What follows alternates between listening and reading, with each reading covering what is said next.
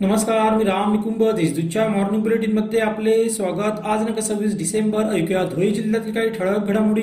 शिरपूर शहादा रस्त्यासह शिरपूर तालुक्यातील रस्त्यांसाठी अठरा पॉईंट पंच्याहत्तर कोटींचा निधी मंजूर झाला आहे. यासाठी माजी मंत्री आमदार अमरीशभाई पटेल व आमदार काशीराम पवार यांनी प्रयत्न केले. लवकरच या रस्त्यांच्या कामाला सुरुवात होणार आहे. दोंडाईच्या नगर परिषदेच्या माध्यमातून गेल्या पाच वर्षात विविध विकास कामे करण्यात आली. या कामांच्या लोकार्पणासाठी उद्या दिनांक सव्वीस डिसेंबर रोजी केंद्रीय अल्पसंख्याक मंत्री मुख्तार अब्बास नकवी तर दिनांक सत्तावीस रोजी केंद्रीय अर्थराज्यमंत्री भागवत कराड हे दोंडाच्यात येत आहेत. यावेळी त्यांच्या जाहीर सभा देखील होणार आहेत.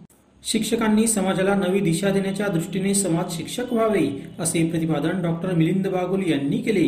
धुळे शहरातील इंडियन मेडिकल असोसिएशनच्या सभागृहात फुले आंबेडकर वारीवादी विचार शिक्षक संमेलनाचे आयोजन करण्यात आले होते. यावेळी ते बोलत होते. यावेळी शिक्षक पुरस्काराचे वितरण करण्यात आले.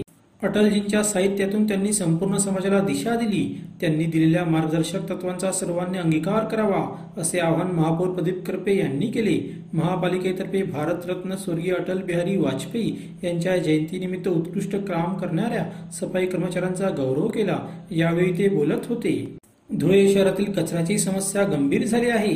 घंटा गाड्या येत नसल्यामुळे घरोघरी कचरा कुंड्या ओव्हरफ्लो झाल्या आहेत. त्यामुळे नागरिक नगरसेवकांकडे तक्रारी करीत आहेत. नगरसेवकांनी याबाबत सहाय्यक आरोग्य अधिकाऱ्यांना सांगितले तर ते उडवाउडवीची उत्तरे देतात. त्यामुळे ही समस्या सोडवावी तसेच आरोग्य अधिकाऱ्यांवर कारवाई करावी अशी मागणी सत्ताधारी नगरसेवकांनी आयुक्तांकडे केली आहे.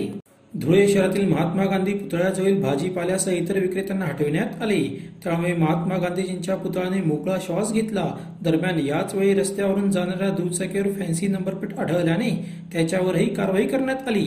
अशा त्याच्या ठळक घडामोडी सोयीसर बातम्यांसाठी वाचत रहा दैनिक देशदूत व ताज्या बातम्यांसाठी भेट that W W W dot Deshdoot dot com संकेतस्थळाला. धन्यवाद.